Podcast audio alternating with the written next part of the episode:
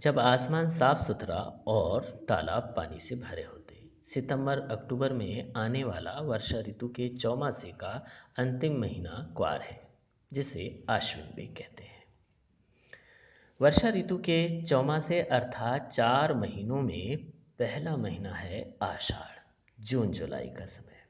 इस समय वायुमंडल में बहुत अधिक आर्द्रता होती है। दूसरा महीना है श्रावण जिसे सावन कहते हैं। जुलाई, अगस्त। मूसलाधार वर्षा के लिए यह समय जाना जाता है। तीसरे क्रम पर है भाद्रपद या भादो। अगस्त, सितंबर का यह समय। और वर्षा ऋतु के चौथे महीने क्वार की तो बात हमने कर ही ली। अब क्यों ना हम हिंदी पंचांग के अनुसार अन्य महीनों के भी नाम जान लें। आपको पता है हिंदी वर्ष की शुरुआत किस महीने से होती है? बिल्कुल सही, चैत्र। चैत्र पहला महीना है हिंदी वर्ष का।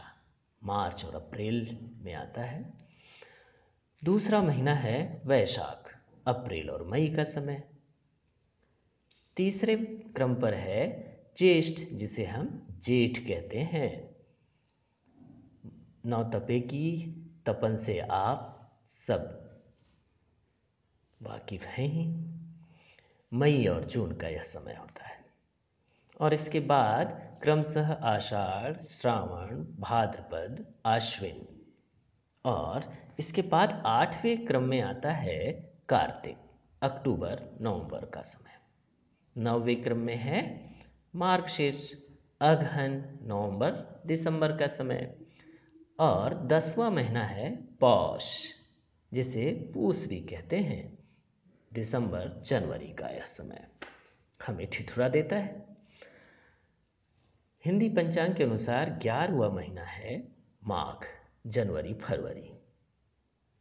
सर्दी अपने चरम पर होती है, तापमान बहुत कम हो जाता है। इस समय पछुआ हवाएँ उत्तर पश्चिम से पूर्व की ओर चलती हैं, जो हमें कंपकपा देती हैं।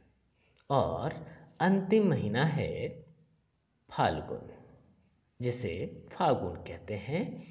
यह फरवरी और मार्च का समय है।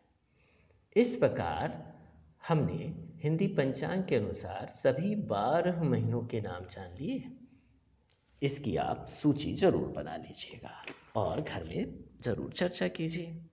हाँ तो हम बात कर रहे थे क्वार के महीने की। क्वार के वे दिन जब चारों ओर पानी भरा रहता था और दूर से बहकर आई मोथा एवं साई घासों और घेवर तथा जंगली प्याज की जड़ें तथा कई प्रकार की बरसाती घासों के बीजों के सूरज की तपन में सड़ने से एक अजीब सी गंध हवा में फैली रहती थी। इस गंधपूर्ण झाग वाले पानी से भरे तालाब में कूद कर नहाना बच्चों को बहुत अच्छा लगता था। इसी पानी में एक दो बार नहा लेने पर लेखक बीमार पड़ गया। हल्की बीमारी लेखक को बहुत अच्छी लगती थी, क्योंकि उपचार के दौरान दादी माँ का स्नेह जो उसे मिलता था। दादी माँ दिन रात उनकी चारपाई के पास बैठी रहती, हाथ पैर छूकर बुखार का अनुमान लगाती, कभी पंखा झलती और बीमारी दूर करने के लिए विशेष प्रकार का भोजन बनवाती। दादी माँ को गाँव की पचासों प्रकार की दवाओं के नाम याद थे। चाहे गाँव में कहीं कोई बीमार हो या महामारी, और विषुचिका अर्थात हैजा जैसी छूत की बीमारी के दिनों में वे वही देशी घरेलू उपचार शुरू कर देते लेखक के बड़े भाई किशन की शादी तय हुई।